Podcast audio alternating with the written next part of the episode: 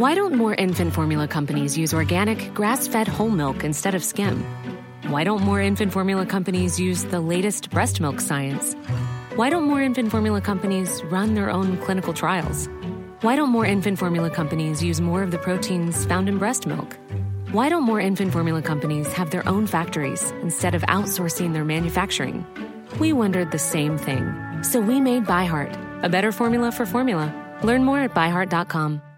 I'm Sandra, and I'm just the professional your small business was looking for. But you didn't hire me because you didn't use LinkedIn jobs. LinkedIn has professionals you can't find anywhere else, including those who aren't actively looking for a new job but might be open to the perfect role, like me.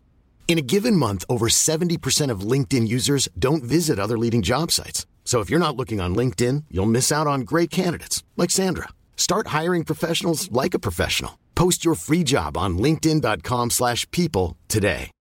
Millions of people have lost weight with personalized plans from Noom, like Evan, who can't stand salads and still lost 50 pounds. Salads, generally, for most people, are the easy button, right? For me, that wasn't an option. I never really was a salad guy. That's just not who I am. But Noom worked for me. Get your personalized plan today at Noom.com. Real Noom user compensated to provide their story. In four weeks, the typical Noom user can expect to lose one to two pounds per week. Individual results may vary. قبل از اینکه این اپیزودو بشنوین دعوتتون می‌کنم یوتیوب بی پلاس رو هم ببینین اونجا هم درباره این چیزایی که تو کتابای بی پلاس یاد گرفتیم حرف می‌زنیم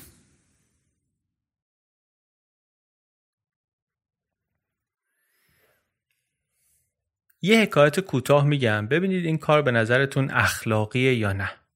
یه خانواده یه سگی دارن. جلو در خونه ماشین می‌زنه این سگشون رو از بین می‌بره. این خانواده شنیدن که گوشت سگ چیز خوشمزه ایه میان و اینو آمادش می‌کنن و شام میخورنش. هیچ کس هم خبردار نمیشه. شما ممکنه از شنیدن این قصه یه مقدار ناراحت بشید. یه مقدار حتی ممکنه چندشتون بشه. ولی سوال من چیز دیگری بود. سوال من این بود که این کار اخلاقیه یا نه؟ در جواب این سوال احتمالا یه مقدار تعمل خواهید کرد. چون سگی که بالاخره مرده بوده اینا هم آزاری بهش نرسوندن. بعدم سگ خودشون بوده دیگه. خیلی که من پاپیتون بشم ممکنه که مثلا بگین که آره کار خیلی چندشیه بهتر بود که دفنش کنن و اینا. ولی نمی‌تونم بگم کارشون غیر اخلاقیه. غیر اخلاقی نیست کارشون. آقای جاناتان هایت کتابش رو با این مقدمه شروع می‌کنه و همینطور که از این افتتاحیه هم مشخصه دعوت به جای این کتاب در نگاه کردن به اخلاق به مبانی اخلاقی و چیزهایی که باعث میشن ما آدم ها تنها گونه جانوری باشیم که بتونیم با غریبه هامون هم همکاری کنیم. حیوان ها ممکنه با هم همکاری کنن ولی خواهر برادری با هم همکاری می‌کنن. ما با غریبه ها هم ممکنه بتونیم همکاری کنیم. چرا و چطورش رو کتاب توضیح.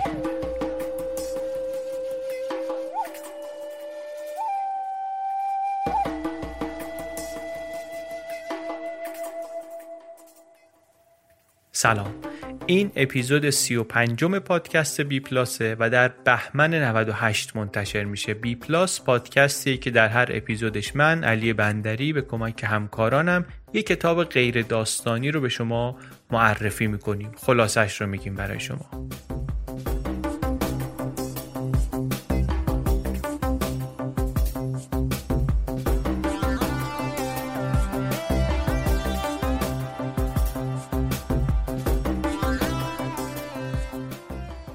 کتابی که در این اپیزود ازش صحبت می‌کنیم کتاب The Righteous Mind ذهن درستکار نوشته آقای جاناتان هاید نویسنده استاد دانشگاه آدمیه که خیلی ازش سخنرانی و مصاحبه این طرف و اون طرف زیاد هست. من خودم خیلی چیز ازش یاد گرفتم. اون مقدمه ای هم که گفتم دقیقا مقدمه ای که توی کتاب هست. این در واقع نسخه صوتی کتاب اصلا با همین مقدمه باز میشه. از درگیر کننده ترین کتاب هایی که من توی این دو سال اخیر و برای بی پلاس خوندم. حالا کتاب رو که تا اینجا تعریف می‌کنیم یه مقدار ازش. ولی بعدا هم توی اینستاگرام یه تیکه های از صحبت های نویسنده و اینها رو می‌ذاریم. اینستاگرام اون اگه دیده باشید اینستاگرام بی پلاس رو. ما از نویسنده های مختلفی که کتاباشون رو تو بی پلاس گفتیم تیکه تیکه یه حرفای جالبی گذاشتیم. سعی می‌کنیم که برای ایشون هم بذاریم. امیدواریم که شما هم دنبالش کنید. هم آقای جاناتان هایت رو هم اینستاگرام بی پلاس رو. کتاب ذهن درستکار رو نشر نوین منتشر کرده. همزمان با پادکست هم داره کتاب میاد بیرون. شما همین الان می‌تونید از سایت نوین کتاب رو سفارش بدید با 20 درصد تخفیف. کمتر از یه هفته دیگه به دستتون می‌رسه. در همون bpluspodcast.com صفحه پشتیبانی هم هست. برای کسایی که پادکست رو شنیدن و دوست دارن که پشتیبان پادکست بشن. با یک دلار یا سه هزار تومن به ازای هر اپیزود می‌تونید پشتیبان پادکست بی پلاس بشید. پشتیبانی شخصی و کاملا اختیاری. بریم اپیزود 35 رو بشنویم. معرفی و خلاصه کتاب ذهن درستکار The Righteous Mind.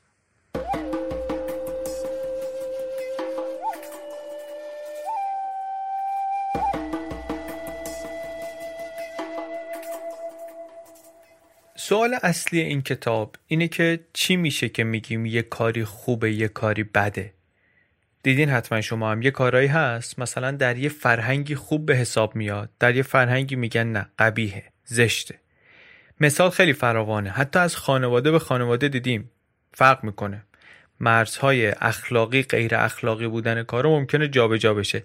این که سهله حتی توی یه خانواده ممکنه یکی بگه این کار اخلاقی عضو دیگری از همون خانواده بگه خیر. این اخلاقی نیست. از منظر اخلاقی این کار نارواست. من عمدن مثال نمی‌زنم که ذهنمون محدود نشه به یک چیز خاصی. ولی هر کسی اگه فکر کنه می‌تونه توی ذهنش نمونه های زیادی پیدا کنه برای این قصه.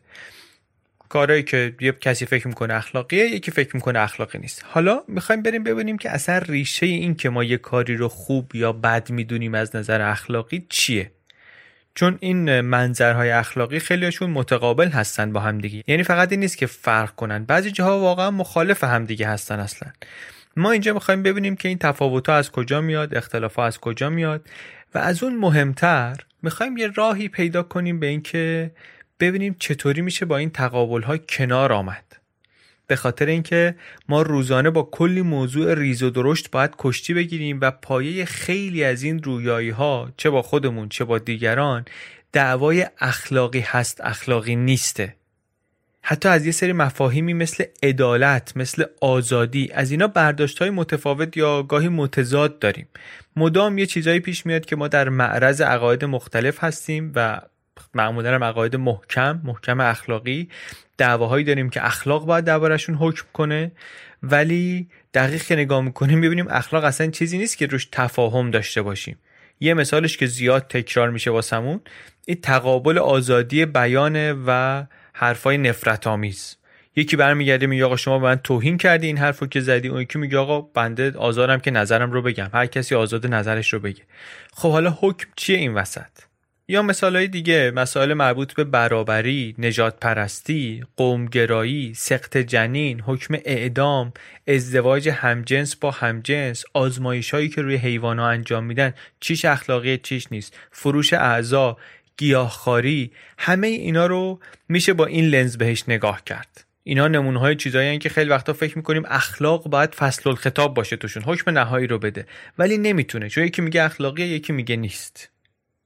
کتاب البته یادمون باید باشه نویسندهش آمریکایی استاد دانشگاهی در آمریکا. برای در درجه اول برای مخاطب آمریکایی هم نوشته شده. ولی خب ما هم می‌تونیم توشه برای خودمون ازش برداریم. فقط وقتی به مثال ها می‌رسه باید حواسمون باشه که مثال ها مثال های مناقشه دار آمریکا هستن. صحبت نویسندهش شد. یه خود بگیم مثلا نویسندهش از کجا میاد؟ یعنی چه جور آدمیه؟ چه حرفه ای داره؟ ایشون جزء کساییه که بهش میگن روانشناس اخلاق. یه گروهی از آدمایی که روی این چیزا کار می‌کنن. یک شاخه ای از علم روانشناسی. دانشمندانش میان قضاوت ها و تصمیم گیری های اخلاقی ما رو موشکافی می‌کنن. اونها رو بررسی می‌کنن. خیلی وقتا اینو احتمالا دیدین. وقتایی که مخصوصا یا درباره یه چیز دینی داریم با یه کسی بحث می‌کنین یا درباره یه چیز سیاسی. توی این دو جور بحث زیاد پیش میاد. به یه نقطه می‌رسین که میگین که این آدمی که دارم باهاش بحث می‌کنم انگار اصلا نمیشنوه من چی میگم. یا اصلا انگار نمی‌خواد بفهمه که من چی دارم بهش میگم. یا اینکه فکر می‌کنی اصلا چطور ممکنه یه کسی چنین فکری بکنه؟ چطور ممکنه کسی چنین عقیده ای داشته باشه؟ این هر وقتی که همچین احساسی کردیم نویسنده میگه گوشی باید بیاد دستمون که این یه زنگ خطر جدیه. این که ما نتونیم نقطه نظری متفاوت از خودمون رو درک کنیم. وقتی که این بحثای اینطوری بالا می‌گیرن وقتی داغ میشن دیگه کسی به فکر این نیست که یک درک مشترکی داشته باشیم یه گفتگویی بتونیم بکنیم. هر طرفی میره دنبال این که ثابت کنه که من بر حقم و دیگری بر باطل. من فکر می‌کنم همه حداقل شاهد چنین بحثایی بودن حتی اگه شرکت کنندش هم نبوده باشن. هدف این کتاب هدف اصلی این کتاب به نظر من میاد که اینه که ضمن اینکه یک بخشی از این یافته ها و نظریه های روانشناسی رو روانشناسی اخلاق رو به ما منتقل می‌کنه کمکمون کنه که عقاید اخلاقی متقابل و متفاوت رو راحتتر بشنویم راحتتر بفهمیم مخصوصا در فضای به شدت دو قطبی و جناح بندی شده الان. چه در آمریکا چه در ایران. این در هر دو جا مستاق داره به نظر من. در جاهای دیگه دنیا هم ممکنه داشته باشه. ولی فضاها اینطوری که خیلی از تفکرات سیاسی دینی اینا خودشون رو حق می‌دونن همیشه. و میگن آقا ما حقیم و دیگری باطله و اون وقت بحث سخت میشه. اصلا حرف زدن سخت میشه. چیز یاد گرفتن سخت میشه. و خب جامعه هم زندگی خوشحالی نداره دیگه وقتی که همش توی دعواهای اینطوریه. این کتاب یه کاری که می‌تونه بکنه اینه که می‌تونه کمک کنه که یه خورده این چند صدایی و گفتگو کردن راحت تر بشه. بحثای خیلی داغ و پرتنش و اغلب بیفایده یه خورده ای برن کنار جا باز بشه برای درک متقابل برای گفتگوی سازنده. حرف همین نیست که بیایم مثلا نظر طرف مقابل رو بپذیریم و اینها. اصلا حرف این نیست. حتی قرار نیست شما هیچ مقداریش رو بپذیری. قراری که یه خورده تمرین کنیم که بتونیم حرف اون آدم رو از طرف خودش بفهمیم. ماجرا رو از منظر اون آدمی که روبرومونه داره با همون بحث می‌کنه بپذیریم و بفهمیم. از منظر اون. اینطوری هم یه مقدار جلوی تنش و اینها رو می‌گیریم. همین که بالاخره شاید این کمک کرد به یک درک مشترکی رسیدیم. ولی قرار نیست عقاید دیگری رو بپذیریم. مثلا حرف حرف این نیست. نویسنده داشتیم می‌گفتیم. نویسنده آقای به اسم جاناتان هایت. یک روانشناس اخلاق آدم شناخته شده ایه الان استاد دانشگاه نیویورک سه تا حرف اصلی می‌زنه توی این کتاب. میگه که هر وقت کشمکش اخلاقی شد این ستا رو یادتون بیاد. این کمکتون می‌کنه یه خورده ای تصویر رو بهتر ببینید. ما هم توی این اپیزود پادکست کاری که می‌کنیم اینه که خلاصه خیلی خلاصه همین سه تا حرف رو می‌زنیم. ولی قطعا اینطوریه که این حرفیه که باید کتاب رو خوند. تا متوجهش شد دقیق. هم به خاطر اینکه مثالای دقیقی داره هم به خاطر اینکه مطلب کاربردی مطلب علمی جزئیاتی لازمه شواهدی لازمه. اینا رو باید همه رو از کتاب گرفت. ما خیلی خلاصه میگیم که این کتاب به نظر ما چی داره میگه و امیدواریم که شما تشویق بشید و قانع بشید به خوندن این کتاب. کار ما ولی خلاصه این نیست که بیایم جایگزین کتاب بکنیم پادکست. اصلا این پادکست جایگزین کتاب نیست. ما می‌خوایم یه بذر کنجکاوی رو در ذهن شما بکنیم دعوتتون کنیم که خودتون برید دنبال موضوع ببینیم که چی به چی. بریم. بعد از این مقدمه یک مقدار طولانی بریم توی خود کتاب.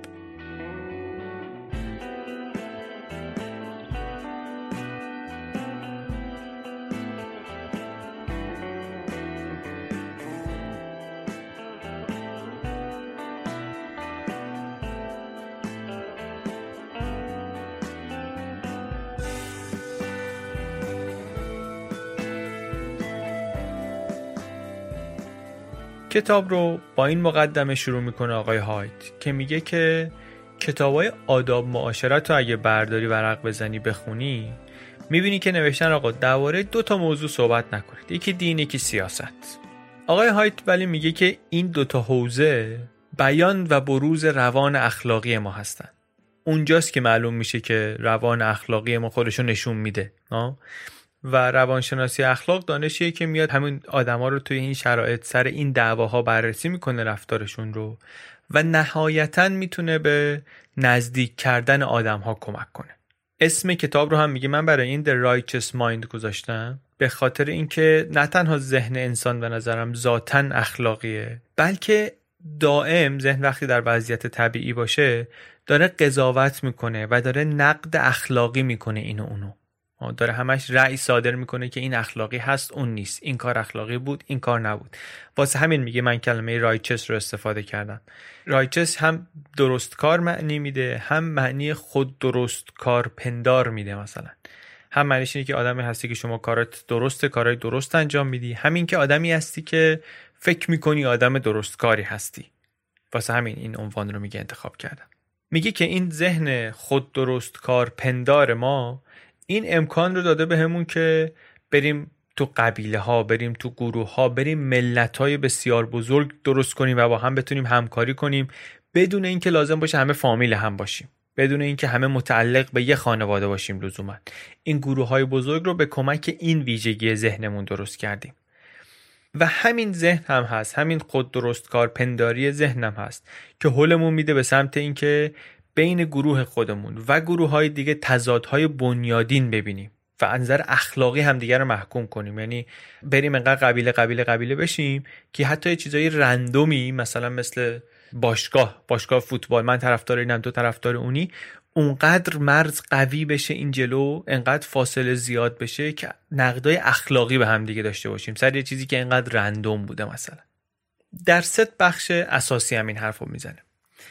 بخش اولش رو با این سوال شروع می‌کنه. سوال جذابیه و سوال خیلی حیاتیه برای ادامه بحث. میگه بیایم ببینیم که اخلاقیات اصلا از کجا میان. منبعشون کجاست؟ از قدیم میگه اینطوری بوده که یه دی می‌گفتن که اخلاق ذاتیه. یعنی آدم به دنیا که میاد یک سری چیزهایی رو به صورت فطری بد می‌دونه یه سری چیزهایی رو خوب می‌دونه. دیگرانی هم بودن می‌گفتن نخیر اکتسابیه. به ما میگن دزدی نکن ما می‌فهمیم دزدی بده میذاریمش تو کارهای بد. و دیگه تو سیستممون یه کار غیر اخلاقی میشه. یه عده هم یه زمانی می‌گفتن نه اخلاقیات منطقیه. منطق داره. منطقش هم اینه که به همدیگه آسیبی نزنیم. ضرری به کسی نرسونیم. تا وقتی که شما ضرری به کسی نرسوندی کارت غیر اخلاقی نیست. ولی مثلا اگه بیای بی خودی به کسی آسیب جسمی بزنی کار غیر اخلاقی کردی. نویسنده اینجا میگه که پژوهش های تازه به این رسیدن که نه. استدلال تکیگاه اصلی ما نیست برای اخلاقی بودن نبودن قصه. یعنی برای اینکه تشخیص بدیم کاری اخلاقیه یا نه ما نمیایم استدلال کنیم. چیه پس؟ تکیگاهمون چیه؟ تکیگاهمون میگه یک ترکیبی از ذاتی بودن و یادگیری از اجتماع. یعنی یه ترکیب حالت اول و دوم که گفتیم. اسمشو می‌ذاره شهودگرایی. میگه اصلا پایه و اساس همه قضاوت های اخلاقی ما همون شهود لحظه ایمونه همون حسمون در اون لحظه است. حسمون در اون لحظه به همون میگه این کار اخلاقیه این کار غیر اخلاقیه. یه خود حرف ممکنه عجیب به نظر بیاد. میگه در لحظه شما می‌بینی تصمیم می‌گیری اخلاقی یا غیر اخلاقی. حالا توضیح میدیم نظر نویسنده رو. ولی چیزی که جالب ترش می‌کنه میگه این شهود لحظه رو داریم بعد کم کم این رو میایم با نگاه به اطرافیان و با نگاه به هم قبیله هامون تنظیمش می‌کنیم. یعنی اگه ببینیم دوروریامون به یه چیزی حساسن ما هم ریز ریز شاخکامون حساس میشه که آقا این کار غیر اخلاقی شد. اگه ببینیم حساسیتشون کمه ما هم یواش یواش حساسیتمون کم میشه. اینو با یه استعاره جالبی هم توضیح میده. استعاره رو بعدا هم توی کتاب استفاده می‌کنه. استعاره فیل و فیل سوار. میگه ذهن ما دو تا بخش داره. یه بخشش مال کارهای سریعه که خودکار انجام میشن. یه بخشش مال کارهای کنترل شده که معمولا کنترن. بعد میگه اون بخش هیجانی بخش شهودی ذهن فیله. بخش کنترل شده بخش کنتر بخش اقلانی فیل سواره. بخش کنترل شده سوار بر بخش هیجانی. میگه شما فیل و فیل سوار رو می‌بینی؟ من ازت بپرسم کی داره اون یکی رو هدایت می‌کنه؟ فرمون دست کیه؟ چی میگی؟ برخلاف چیزی که ممکنه که خیلی از ما فکر کنیم فرمون دست فیل سوار نیست. فیل سوار نیست که به فیل میگه کجا برو کجا نرو. فیل سواره داره اداشو در میاره. فرمون دست فیل است. فیل است که میگه کجا بریم کجا نریم. در ذهن ما هم این ذهن عقلانی و کنترل شده ماست که باید خودشو همسو کنه با این بخش خودکار و شهودی ذهن. خیلی مطالعات و پژوهش های زیادی رو توضیح میده نویسنده برای اینکه هم شرح بده این قصه رو هم اثباتش کنه و جاش بندازه. مثالاش هم جالبن و بعضیاشون واقعا به فکر فرو می‌برن آدمو. از این چیزهایی هستن که برای نرمش ذهن خیلی خوبن. مثلا مثلا. میگه که فرض کنین فرض کنین. شما یه خانواده ای هستید خیلی خوشحال. یک سگی هم دارین که دوستش دارین. بعد دم در ماشین می‌زنه این سگ شما رو می‌کشه. شما شنیدین که گوشت سگ چیز لذیذیه. واسه همین این حیوان رو میاری تو بدون که کسی ببینه خبردار بشه اینو کبابش می‌کنین و میخورینش. فکر ناراحت کننده یه دیگه. مثال دیگری هم داره کتاب از تابوهایی که شکستنشون به کسی آسیبی نمی‌زنه. ولی بازم از این فکراست که می‌خونی میگی چندش هم شد مثلا. یا چه فکر ناراحت کننده ای به من وارد کردی به من گفتی. ولی توی همه این مثالا بیشتر ما متفقیم که این کار درست نیست. ولی نمی‌تونیم بگیم چرا. نمی‌تونیم منطقی توضیح بدیم که کجاش غلطه. ولی با این که نمی‌تونیم شهودمون همچنان وادارمون می‌کنه که بگیم این کار غلط این یعنی چی؟ یعنی فیل سوار رئیس نیست. فیل سوار اداشو در میاره. فرمون دست جناب فیله. این ذهن شهودیه که داره قضاوت های اخلاقی ما رو انجام میده. بخش اقلانی بخش منطقی ذهن فقط داره دنبال اون میره. بحث جالبی که حالا ما توش خیلی نمی‌خوایم بریم می‌خوایم از نتیجهش استفاده کنیم. نتیجهش چیه؟ نتیجهش اینه که آقا اگه می‌خوای قضاوت های اخلاقی یا سیاسی کسی رو تحت تأثیر قرار بدی برو سراغ فیلش. زور نزن استدلال کنی. شما اگه به یکی بیای بگی بیا باور اخلاقی تو عوض کن بیا به یه چیزی پایبند باش که با شهودت مخالفه ذهن اقلانیش به هر دری می‌زنه که یه دلیلی واسه مخالفت با شما پیدا کنه. عموما هم بالاخره یه استدلالی پیدا می‌کنه. حالا شما نگاش می‌کنی می‌بینی اینو از کجا در آورده؟ آخه چطور از اینجا به اونجا رسیدی؟ مشکلت یه چیز دیگه است مثل اینکه ها. و نکته هم همینه. مشکل چیز دیگه است. مشکل این که قضاوت جای دیگه انجام شده. این طرف وقتی که می‌خواد بیانش کنه برای شما وقتی می‌خواد توجیهش کنه مجبور دست به دامن استدلال بشه. و اولین حرف اصلی کتاب چی شد؟ این شد که ذهن اخلاقی اول بر اساس شهود تصمیم می‌گیره بعد برای قضاوتش دلیل میتراشه. مغز ما مدام داره قضاوت می‌کنه به صورت خودکار و خیلی از قضاوت های اخلاقی و سیاسی ما تحت تاثیر مستقیم این قضاوت های لحظه ای خودکارمونه. حتی حالت بدنمون می‌تونه قضاوت اخلاقیمون رو عوض کنه. یکی از دلایلی که سایکوپت ها رو میگن اینا عموما کارایی می‌کنن که از نظر اخلاقی محکوم میشه همینه که اینا با اینکه توانایی استدلال دارن با اینکه می‌تونن منطقی فکر کنن ولی شهود اخلاقیشون از کار افتاده. در حالی که از اون ور مثلا نوزاد با اینکه نمی‌تونه استدلال کنه با اینکه تفکر منطقی نداره ولی شهود اخلاقیش سر جاشه. حتی در سن پایین ترجیحات اخلاقیشو می‌تونی ازش ببینی. نوزادای 6 ماهه تا 10 ماهه رو یه نمایش کوتاه بهشون نشون دادن با دو تا عروسک. یکیشون مثلا مهربون بوده یکیشون خودخواه بوده. بعد دیدن که آره نوزاد میره سمت اون عروسکی که مهربونه اونی که به اون یکی کمک کرده.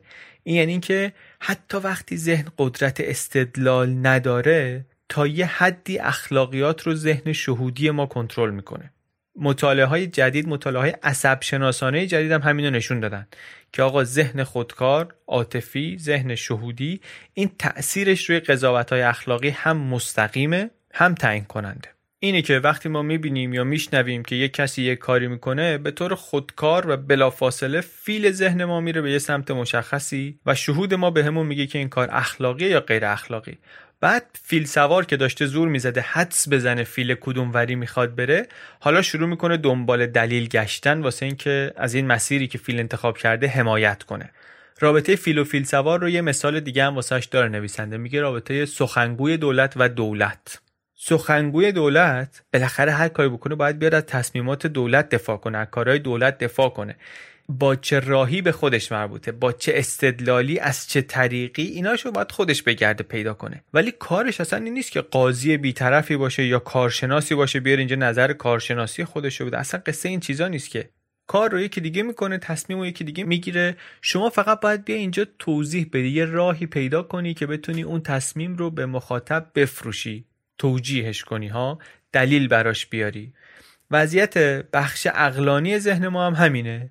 در قبال تصمیماتی که بخش شهودی گرفته باید بیاد و بگی که آقا این کار غیر اخلاقی بود به این دلیل به این دلیل به این دلیل.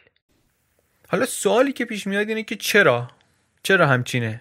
این مغزی که در پنج میلیون سال سه برابر شده این همه چیز یاد گرفته زبان بلد شده یاد گرفته استدلال کنه چرا سر بزنگاه که قرار قضاوت اخلاقی کنه خودشو می‌کشه کنار؟ افسار رو میسپره دست فیل شهود و قضاوت های ثانیه ای چرا منطق رو میفرسته خونه؟ بعدا صداش می‌کنه بیاد که مثلا برای توجیهات بعدی استفادهش کنه. این سوال جالب و بسیار مهم رو برای اینکه جواب بدیم. باید بریم ببینیم که اجداد ما نیاکان ما اصلا چی براشون مهمتر بوده؟ بیشتر دنبال حقیقت بودن یا دنبال شهرت بودن؟ رفتش چیه؟ ربطش اینه که ما همش داریم به این فکر می‌کنیم که دیگران درباره ما چی فکر می‌کنن. خیلی از این فکرها البته خداگاه نیست. اصلا ما نمیفهمیمشون. ولی به هر حال هستن اینا. و از اون طرف در امور اخلاقی و امور سیاسی ذهن ما عموما گروه مدار عمل می‌کنه. قبیله ای کار می‌کنه. یعنی اصلا از توانایی استدلالیش فقط استفاده می‌کنه که از این باورهای قبیله و گروهیش حمایت کنه. نشون بده ما با همیم. من به گروه هم متعهدم. من با بچه های قبیلم و ما همه اینطوری هستیم اینطوری فکر می‌کنیم. دنبال این چیزاست.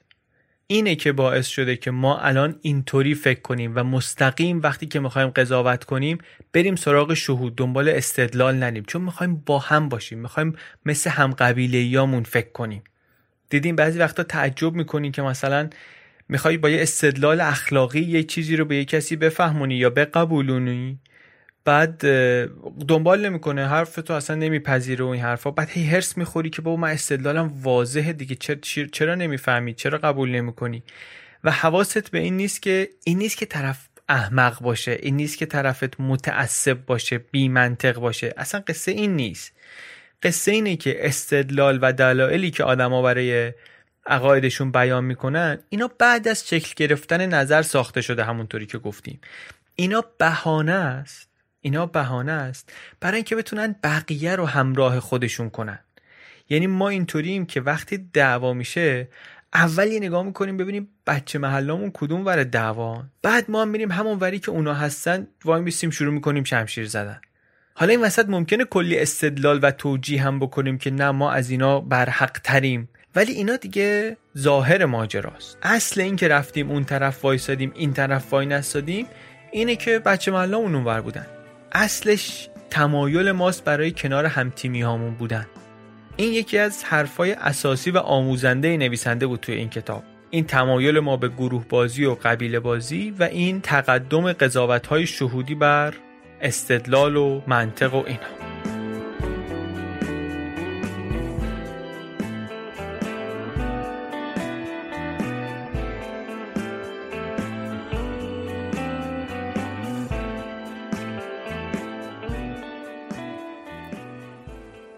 حالا میریم سراغ حرف دوم کتاب. حرف دومش بخش دومش درباره اینه که اساس اخلاق خلاف اون چیزی که خیلی همون ممکنه فکر کنیم فقط این نیست که منصف باشیم و به دیگران آسیبی نرسونیم.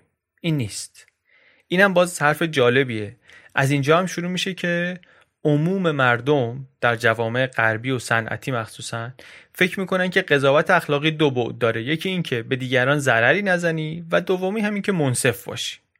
مخصوصا لیبرال ها و پیشروها پروگرسیو ها اینا معمولا قضاوت اخلاقیشون رو می‌ذارن روی این دوتا اصل. در حالی که در اغلب جوامع و گروه های کار و سنتی و مذهبی چارچوب قضاوت اخلاقی گسترده تر از اینه که فقط ضرر نرسونیم و انصاف داشته باشیم. نه چیزهای دیگه هم هست که مهمه. همونطوری که زبون آدم می‌تونه مزه های مختلف رو بچشه ذهن اخلاقی ما هم شاخک های مختلفی داره سنجه های متفاوتی داره. ضرر رسوندن یا مراقبت کردن این یکیشه. ضرر برسونم یا مراقبت کنم؟ این یکی از سنجه هاست این یکی از مزه هاست فکر کن. انصاف داشته باشم یا نه متقلب باشم یکی دیگهشه. ها. اما علاوه بر این دوتا کتاب سه تا دوگانه دیگر رو هم آورده. بعد میگه این پنج تا پنج تا بعد شهود اخلاقی ما هستن که همه ما ذاتی داریم اینا رو. ذاتیش هم معنیش این نیست که همینه که هست تا بوده همین بوده تا هست همین هست. نه. ذاتی یعنی اینکه اینا پیشنویس اولیه هستن. بعد فرهنگ میاد می‌تونه اینا رو کمرنگ کنه می‌تونه پررنگ کنه. می‌تونه تغییر بده می‌تونه تشدید کنه می‌تونه تضعیف کنه. اما نویسنده میگه چیزی که از اول اول هست در سیستم ما این پنج تا دوگان است. دوتاش که هموناست که بلدیم عموما. گفتیم ضرر رسوندن بده مراقبت کردن خوبه. منصف بودن خوبه بی انصافی بده. تقلب بده. حق خوری بده. ها این شد دوتا بقیهش چیه؟ دوگانه وفاداری و خیانت. سومیش. چهارمیش چیه؟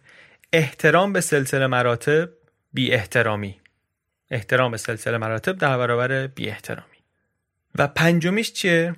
پاکی در برابر فساد. بعد میگه مطالعات انسانشناسانه و مطالعات فرگشتی به ما میگن که این پنج بعد قضاوت اخلاقی هم ذاتی هستند و هم جهان شمول. رد پاشون رو هم در فرآیند فرگشت میشه پیدا کرد. مثلا این ضرر رساندن مراقبت کردن اینکه این دوگانه از کجا آمده از اینجا آمده که آدم باید در برابر چالش های تکاملی از فرزند آسیب پذیرش مراقبت کنه.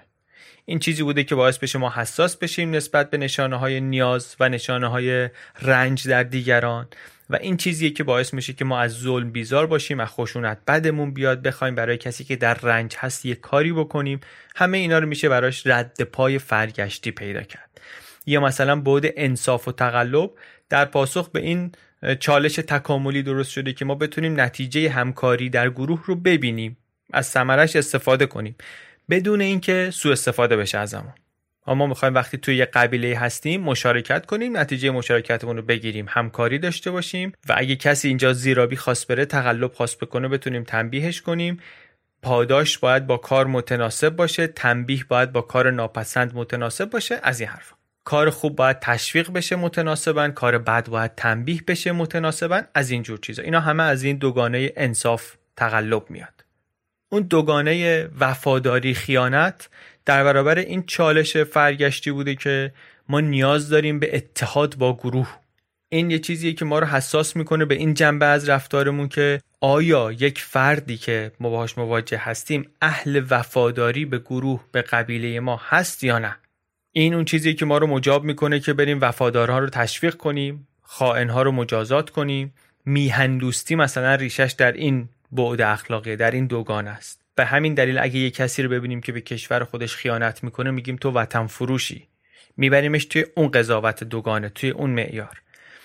یا مثلا اون دوگانه احترام به سلسله مراتب در مقابل بی احترامی در برابر این چالش تکاملی ایجاد شده که یک روابط سودمندی باید درست می شده توی سلسله مراتب در جامعه.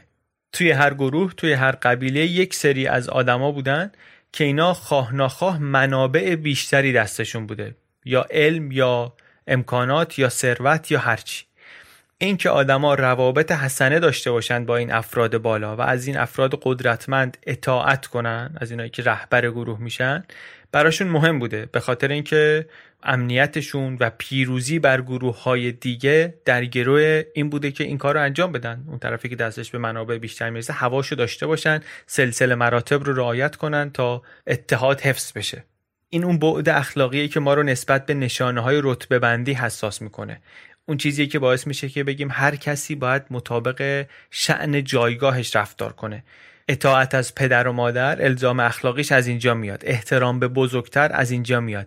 این که میگی این کار در شعن رئیس جمهور بود یا نبود این از اینجا میاد. خیلی مثالهای جالبی داره کتاب در ردیابی رد پای این که هر کدوم این دوگانه ها ابعاد اخلاقی از کجا اومدن؟ کجای فرایند تکامل بودن؟ یا مثلا بعد یا دوگانه پاکی فساد؟ این اولش در پاسخ به نیاز محافظت از مواد خوراکی و محافظت در برابر بیماری ها به وجود آمد.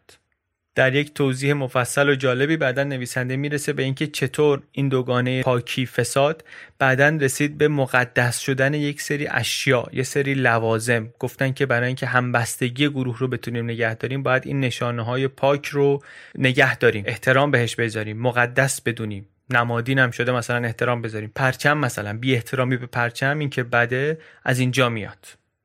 این پنج تا پنج تا بود اصلیه یه دونه بود شیشمی رو هم میگه نویسنده بررسی می‌کنه. بود آزادی در برابر سرکوب. میگه که این اون چیزی که به آدم این امکان رو میدی که در مقابل سلطه ظالم بیسته. و حتی اگه توی گروه اتفاق بیفته توی گروه می‌خواد از هیته قدرت انتخاب فردی خودش محافظت کنه. برای اینکه بتونه از گروه محافظت کنه واسهش مهمه که اگه یه ستمکاری بیاد منابع و مثلا بخواد چپو کنه واسه خودش اونو بزنتش کنار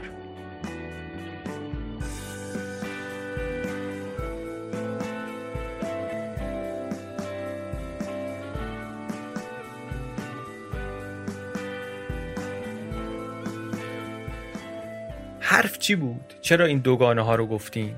دوگانه های خیلی مهمی بودن مثال های جالبی هم داره کتاب ولی حرف اصلی چی بود؟ حرف اصلی رو گم نکنیم یکی از حرفای اساسی نویسنده توی این کتاب این بود که با اینکه عقاید اخلاقی در فرهنگ های مختلف می‌تونن فرسنگ ها با هم فاصله داشته باشن اما بنیاد اینها همه بر این پنج یا شش بعده پایه مشترک همشون همین پنجتا یا شیشتاست حالا چی میشه که با هم دیگه فرق دارن؟ تفاوت از کجا میان؟ تفاوت از اینجا میان که هر فرهنگی هر مسلکی ممکنه که تأکید بیشتر یا کمتری روی یک رو از این ابعاد داشته باشه. مثل این اکولایزرها دیدین که چند تا اهرم داره چند تا دکمه داره هر کدوم میشه یه جایی تنظیم کرد اینو میاری پایین اونو می‌بری بالا. فکر کن یه دونه هست جلو پنج تا از اینا داره پنج تا دسته داره پنج تا دکمه اهرم داره. هر کدوم این نهروما یک طیفی دارن. بین دو تا قطب میشه بالا پایینشون گذاشت. اینکه شما این پنج تا رو هر کدومش رو کجا بذاری خروجیش میشه یه چیزی. یک تنظیماتی هست یک جور چیدن اینها کنار هم هست که خروجیش میشه قشر سیاسی لیبرال و دموکرات آمریکا مثلا. که مثلا اون دوتا اهرمش اهرم ضرر نرسوندن به دیگران و اهرم انصاف و خیلی بالا تنظیم کرده. آه. از اون طرف اگه شما برید به محافظه کارا نگاه کنی به جمهوری خواه نگاه کنی اونا به جز این دوتا بقیه ابعاد رو هم یه خورده میارن بالا تنظیم می‌کنن. یعنی میارن اهرمشون رو میارن بالا می‌ذارن. بقیه ابعادی که اهمیتشون واسه لیبرال ها کمتر عموما اون وقت چون محافظه کارا دارن دوگانه های بیشتری رو مهم می‌دونن و ازش استفاده می‌کنن و فعالش می‌کنن توی کارزارهای انتخاباتی اینا برای سلیقه ها و عقاید گوناگونتری می‌تونن جذاب بشن. چون امکاناتشون برای اینکه با فیل های ما ارتباط برقرار کنن بیشتره. خیلی حرف جالب و مهمیه.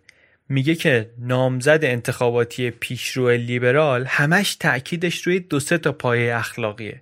آقا مواظب این گروه آسیب پذیر باشیم مواظب این آسیب دیده باشیم اقلیت رو حواسمون بهش باشه و از اون طرف بریم به سمت عدالت عدالت اجتماعی. یه چیز دیگه هم ممکنه که خیلی تاکید داشته باشه روش و دنبالش بره و اینا آزادیه. اینکه اونی که سرکوب شده رو کمکش کنیم حقوق بشر رو به دست بیاره حقوق مدنیش رو به دست بیاره از این جور چیزا. محافظ کارا هم دارن اینا رو ولی نه این شکلی. اونا هم میگن مراقب بقیه باشیم ولی بیشتر میگن مراقب اونایی باشیم که فداکاری کردن واسه بقیه. واسه همین بیشتر دنبال این آسیب دیده های جنگن مثلا. میگن که ما باید حواسمون به اونا باشه به اونا باید برسیم. اونا میگن انصاف و عدالت ولی میگن عدالت اینی که به هر کسی به اندازه‌ای که در گروه مشارکت کرده برسه. عدالت اینه اصلا. آزادی میگن بله ما هم طرفدار آزادی هستیم. به این معنی که می‌خوایم دخالت دولت رو کم کنیم که دولت نیاد وسط بگه من می‌خوام ثروت رو تقسیم کنم بین همه. می‌بینی؟ اون اساس معیار اخلاقی رو همه دارن. جفتشون میگن آزادی خوبه جفتشون میگن عدالت خوبه جفتشون میگن انصاف خوبه. ولی هر کدوم یه جایی دارن دنبالش میگردن یه جوری دارن معرفیش می‌کنن یه جایی این اهرمشون رو گذاشتن. بعد نکته اینه که برگ برنده محافظه کارا توی کمپین های انتخاباتی اینه که به جز اینها روی بقیه معیارها و پایه های اخلاقی هم حرف دارن. روی وفاداری، روی قدرت، اتوریته، روی حرمت، تقدس. در این زمینه ها لیبرال ها عموما ساکتن. ولی محافظه کارا تاکید و احترام به نظامیگری به ارزش های نظامی به احترام به سنت ها به پلیس به بزرگتر حتی با تاکید روی ارزش های دینی با اینا می‌تونن بیان با مردم روی طول موجهای متنوع تری ارتباط بگیرن. مخصوصا در طبقه کارگر که این معیارهای اخلاقی قوی تر و مهمتر هستند این یه چیزی که باعث میشه کارزار انتخاباتی برای محافظه‌کارها عموما در دوران حاضر حداقل راحت تر باشه از این نظر. این شد پس خلاصه حرف دوم نویسنده حرف اساسی دوم نویسنده که آقا اساس اخلاق فقط این نیست که ضرر نرسونیم به هم و مراقب هم باشیم و انصاف رو رعایت کنیم. این نیست. معیارهای قضاوت اخلاقی بیشتره. اینطوری که نویسنده میگه این 5 تا یا این 6 تا هستن و اینکه هر کسی هر گروهی هر طیف و طایفه ای میاد اینها رو هر کدومشون رو یه جایی تنظیم می‌کنه. به جز اون دوتا گفتیم وفاداری خیانت یه دوگان است یک بعده احترام گذاشتن به سلسله مراتب یا بی احترامی یا بی تفاوتی یک دوگانه دیگه است و پاکی و فساد یک دوگانه دیگه. یک شیشمی هم بود که گفتیم آزادی سرکوب که نویسنده مختصرتر به اون اشاره می‌کنه. این از این.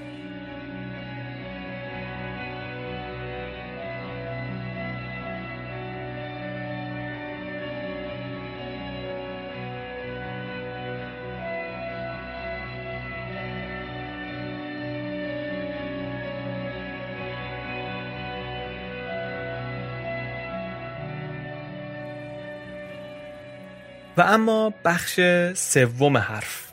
یعنی آخرین چیزی که ما می‌خوایم امروز در این اپیزود به نقل از نویسنده ازش حرف بزنیم بخش سوم کتاب میگه که اخلاقیات یک چیزی که هم آدمها رو به هم وصل می‌کنه هم همون چیزی که آدمها رو نسبت به هم کور می‌کنه. اینجا حرف نویسنده اینه که میگه طبیعت انسان مثل هر پدیده طبیعی دیگری بر اساس انتخاب طبیعی شکل گرفته. یکی از حرفهای اساسی کتاب اینه که این انتخاب طبیعی در انسان همزمان در دو سطح متفاوت اتفاق افتاده. یکی در سطح فردی که افراد توی هر گروهی با هم داشتن رقابت می‌کردن و ما ما نسل حاضر مایی که دوام آوردیم و الان در جهان هستیم ما نوادگان اون پیشینیانی هستیم که برنده شدن توی این مسابقه ها توی این رقابت ها اغلب اوقات وقتی که صحبت از منشأ فرگشتی انسان میشه منشأ تکاملی انسان میشه به این وجه خودخواهانه از رفتار و طبیعت انسان تاکید می‌کنن دیگه. ما دوست داریم که بیشتر از اطرافیان خودمون خوشبخت بشیم منابع بیشتری در اختیار داشته باشیم. همینطور هم هست. ذهن ما یک مجموعه ای داره از مکانیزمای روانی که وقتی که داریم با همسانانمون رقابت می‌کنیم کمکمون می‌کنه که ما منافع شخصیمون رو پیش ببریم. نویسنده کتاب ولی طرفدار نظریه‌ای که میگه که علاوه بر این سطح فردی طبیعت در سطح دیگری هم دست به انتخاب طبیعی زده و نوع انسان از اون تو در اومده و اون سطح بین گروهیه داروین چی گفته بود؟ داروین گفته بود که گروه های یک پارچه گروه های متحد اینا با همکاری کردن با همدیگه آمدن بر گروه هایی که غالبا آدمای خودخواه و فردگرا و گروه گزیر توشون بودن غلبه کردن و برنده شدن. آدم وقتی که تونست اهدافشو بیاره تو گروه یک درک مشترکی از هدف داشته باشه بعد تواناییش در شکار کردن در جمعآوری منابع در کشاورزی در نگهداری فرزند تربیت فرزند محافظت از تک تک افراد جامعه اینا همه تصاعدی رفت بالا. این نظریه رو اگه بپذیریم که انتخاب طبیعی در سطح بین گروهی هم اتفاق افتاده میشه تصور کرد که گروه هایی که آدمای گروه خواه توشون بیشتر بودن آدمای تیمباز بیشتر بودن توشون اینا امتیاز بیشتری داشتن برای بقا و تولید مثل. در مقابل گروهی که مثلا آدمای جمع دوست توشون کمتر بوده آدمای تیم دوست توشون کمتر بوده آدمای خودخواه بیشتر بودن توشون. از این یه حرف خیلی مهم دیگری داره در میاره کتاب. این میگه که معنیش اینه که ذهن ما یک سری مکانیزم روانی داره که وقتی با گروه های دیگه داریم رقابت می‌کنیم کمکمون می‌کنه که گروه خودمون رو ببریم جلو. در خدمت تیم خودمون باشیم. اون وقت اون درک مشترکی که از درست و غلط بودن کارا داریم درک مشترکی که از نظام های اخلاقی مختلف خودمون در آوردیمش این میشه چسبی که اعضای گروه کنار هم نگه میداره. آدمای توی یه گروه رو به همدیگه وصل می‌کنه.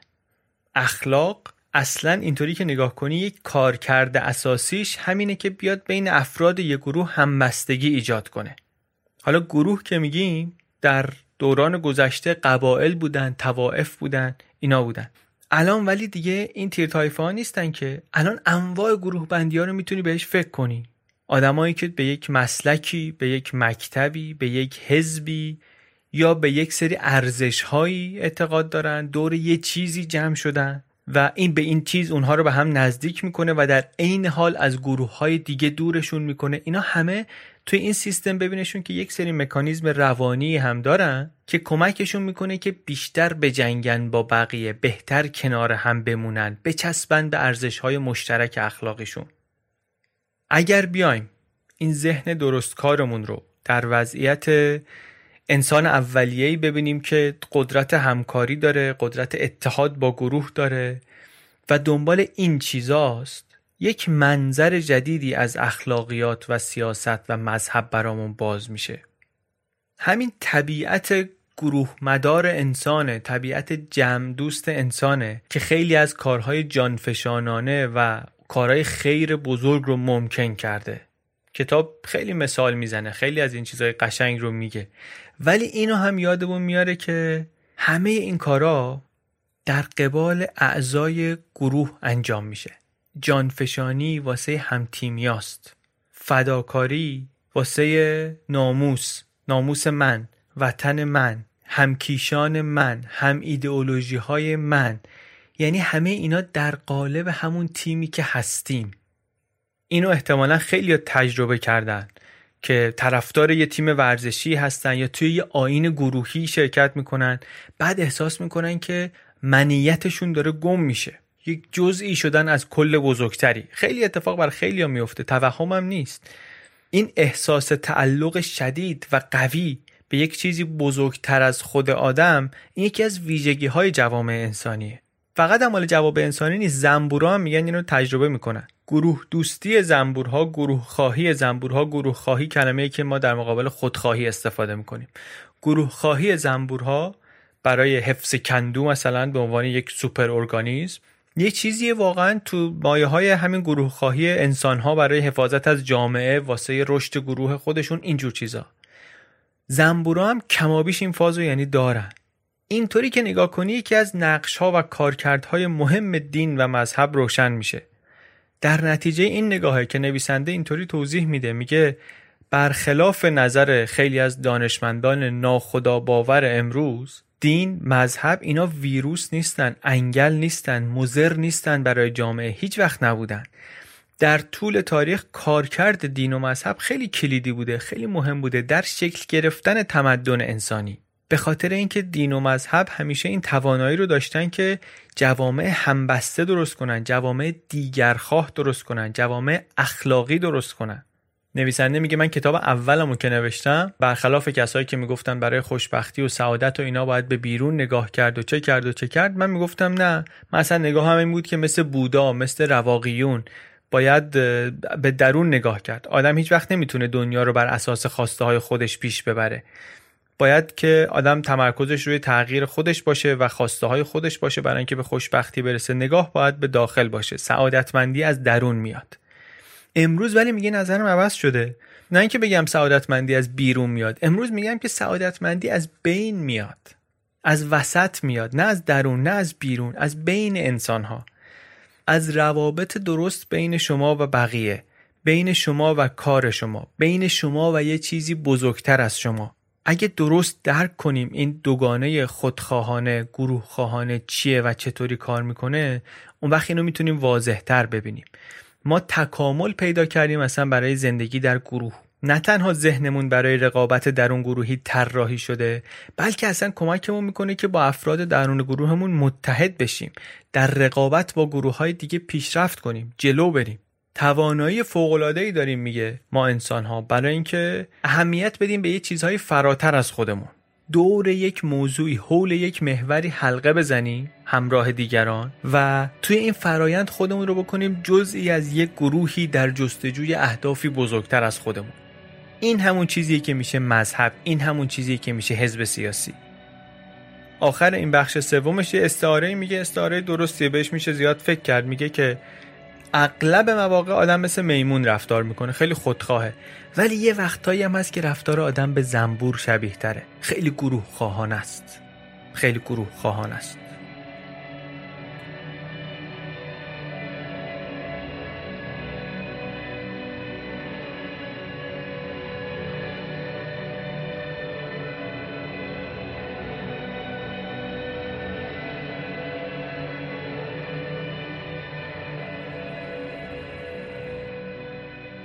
در پایان کتاب یک تذکری میده نویسنده. تذکر مهمیه از نظر خود آقای نویسنده.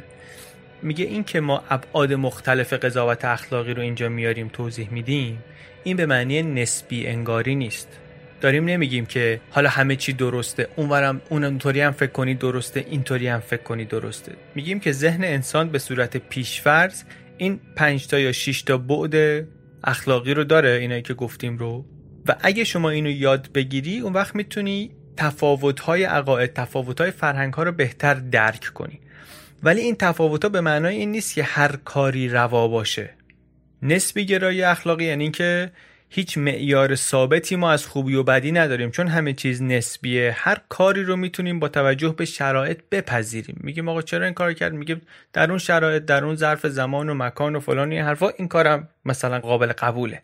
کتاب میگه اینطوری نیست. نویسنده خیلی واضح میگه که من منظورم اصلا این نیست. من جز آدمایی که اینطوری فکر می‌کنن نیستم.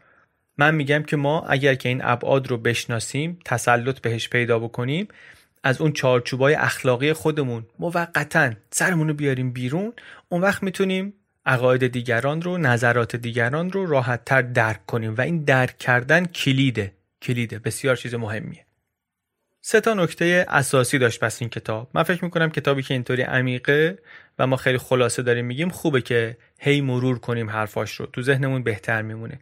سه تا نکته داشت. در سه بخش گفته بود. گفتش که اینا رو اگر که بدونیم و بهش مسلط بشیم به درک و گفتگوی بهتر کمک می‌کنه. یک اینکه قضاوت های اخلاقی ما بر اساس واکنش های سریع و خودکار ذهنمونن. قصه فیل و فیل سوار که گفتیم فیله داره میره فیل سواره رو می‌کشه. دو اینکه گفتیم 6 تا بعد اخلاقی داریم 6 تا دوگانه داریم که هر کسی با توجه به محیط و شرایط طبیعیش اینا رو یه جوری تنظیم می‌کنه. وزن یکی رو بیشتر می‌کنه وزن یکی رو کمتر می‌کنه و این میشه منشأ تفاوت ها ولی اون 6 تای اساسی واسه همه هستن.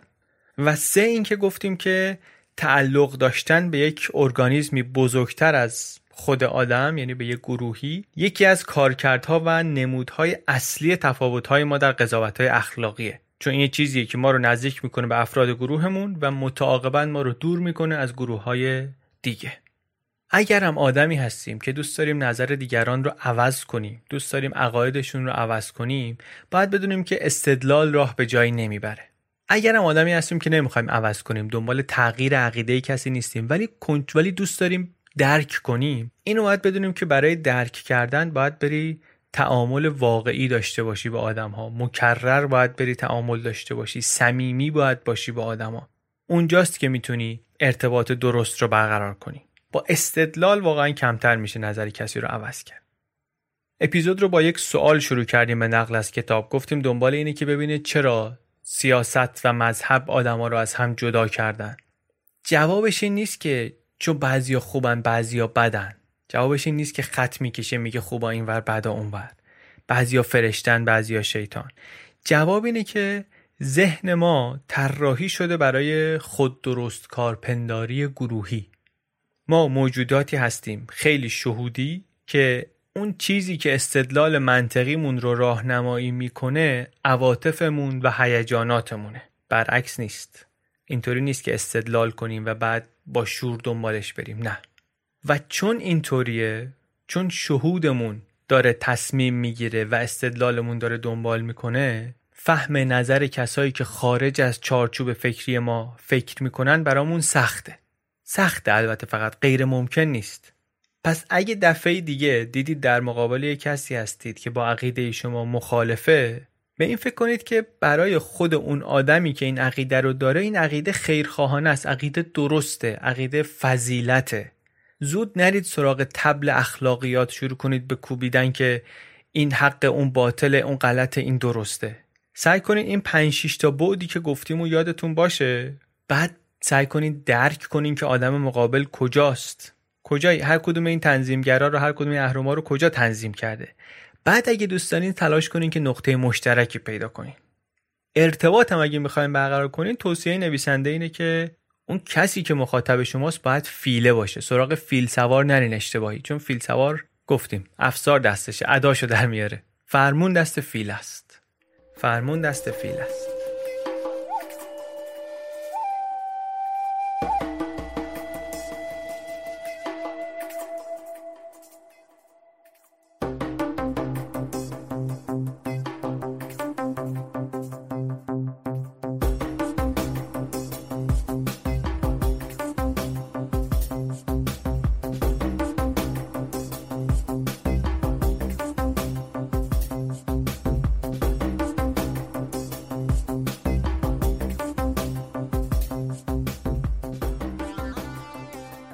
چیزی که شنیدین اپیزود 35 پادکست بی پلاس بود. این اپیزود بی پلاس رو من علی بندری به کمک ایسا صحابه و امید صدیق فر درست کردیم. این اپیزود معرفی و خلاصه کتاب The Righteous Mind بود. خیلی خلاصه درست است که مثلا ما همش بگیم خلاصه. اینا خلاصه کتاب نیست دیگه به اون معنا. خیلی وقتا واقعا فقط یه مزه ای از کتاب یه بیشتر معرفی کتابه. فکر کنم بگیم معرفی بهتره. این کتاب رو هم نشر نوین منتشر کرده. همزمان با این اپیزود تقریبا داره اونم میاد بیرون. همین الان می‌تونید از سایت خودشون سفارش بدید با 20 درصد تخفیف. نزدیک عیدم داریم میشیم. وقت خوبی برای کتاب هدیه دادن. اگر از اون آدمایی هستین که کتاب هدیه میدین به بقیه این اپیزودهای بی پلاس می‌تونه کمکتون کنه برای انتخاب کتاب برای آدمای مختلف. اگرم از اون آدمان نیستید من پیشنهاد می‌کنم که بشین. کار خیلی قشنگی کتاب هدیه دادن. تو ذهن آدم میمونه. یه هدیه‌ای که تو ذهن حداقل برای من همیشه اینطوری بوده تو ذهنم مونده. وقتی از کسی کتاب هدیه گرفتم. بی پلاس هم کمک می‌کنه واسه کتاب انتخاب کردن دیگه. یکی مثلا ممکنه ببینی خیلی تحت تاثیر اخبار منفی کتاب Factfulness واقعیت رو میشه بهش هدیه بدی. یکی تاریخ دوست داره. شما یه مزه ای از کتاب های تاریخی اینجا توی بی پلاس گرفتی توپ های ماه اوت یا صلحی که همه صلح را برباد داد. می‌تونی این کتاب رو بهش هدیه بدی. یکی می‌خوای غافلگیر کنی که مثلا چه مثال هایی چه قصه های جالبی هست درباره تصمیم گیری های روزانه اقتصادی ما.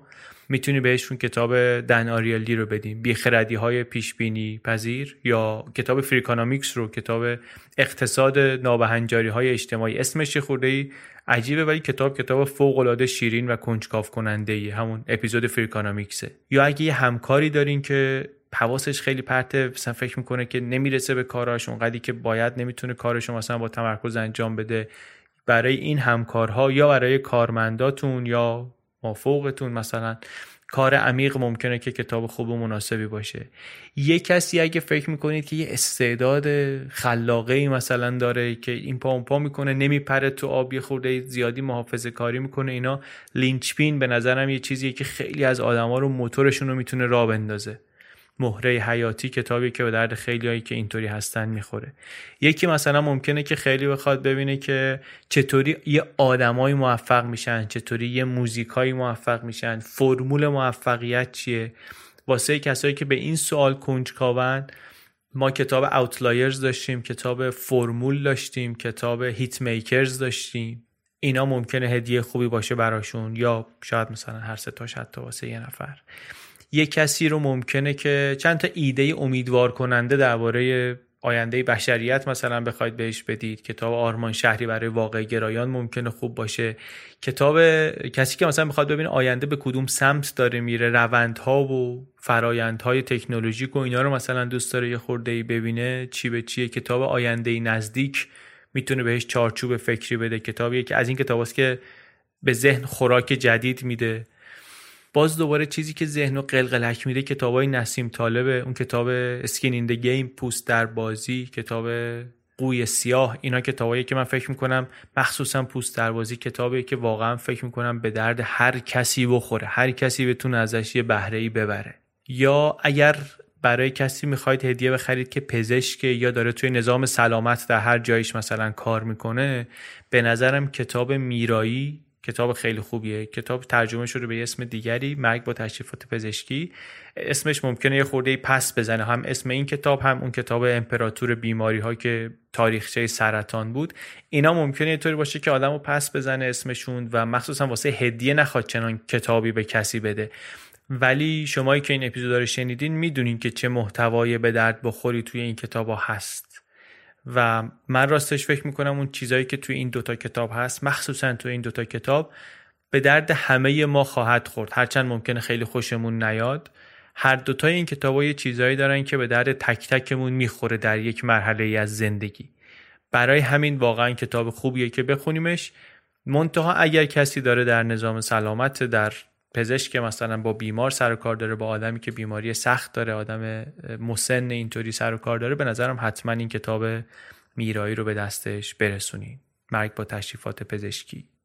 یا این کتابایی که توی اپیزود قبل گفتیم درباره ایران ایران جامعه کوتاه مدت یا اون در جستجوی جامعه بلند مدت اینا به نظرم به یه سری سوالایی که تو ذهن خیلی آمون هست یک صورت بندی میده یه چارچوبی میده حداقل برای اینکه حرف بزنیم دربارهشون. حتی اگر خودش مستقیم جواب سوال نباشه یک گفتگویی رو شروع می‌کنه که ارزشمنده. دیگه یکی یکی نمی‌خوام همه کتابا رو بگم. ایده رو گفتم دیگه. من فکر می‌کنم از بی پلاس این استفاده رو می‌تونیم بکنیم که الان که دم عیده می‌خوایم مثلا هدیه بدیم کتاب به دیگران یه نگاه بکنیم این 35 تا اپیزود رو و برای کسانی که دوستشون داریم و می‌خوایم که مثلا دنیاشون یه مقدار بزرگتر بشه کتاب انتخاب کنیم و بهشون کتاب هدیه بدیم. ممنون از همه شما که کمک می‌کنید و بی پلاس رو به دیگران پیشنهاد می‌کنید. اپیزود بعدی اپیزود آخر فصل دومه. ولی ما از چند هفته پیش شروع کردیم کار کردن روی اپیزودهای فصل سه و سال دیگه هم اگر که عمری باشه یک چهارشنبه در میون برای شما خلاصه کتاب تعریف می‌کنیم و کتاب معرفی می‌کنیم. در بی پلاس پادکستی از چنل بی پادکست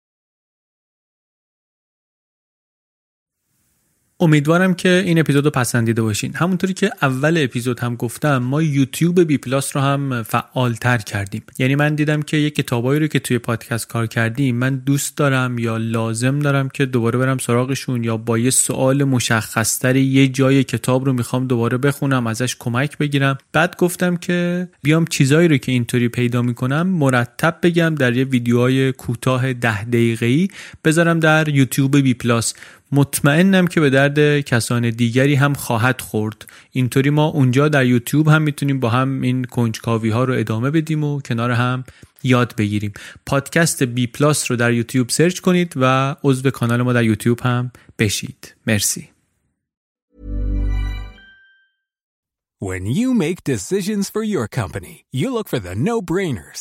And if you have a lot of mailing to do, stamps.com is the ultimate no-brainer. It streamlines your processes to make your business more efficient, which makes you less busy. Mail checks, invoices, legal documents, and everything you need to keep your business running with Stamps.com.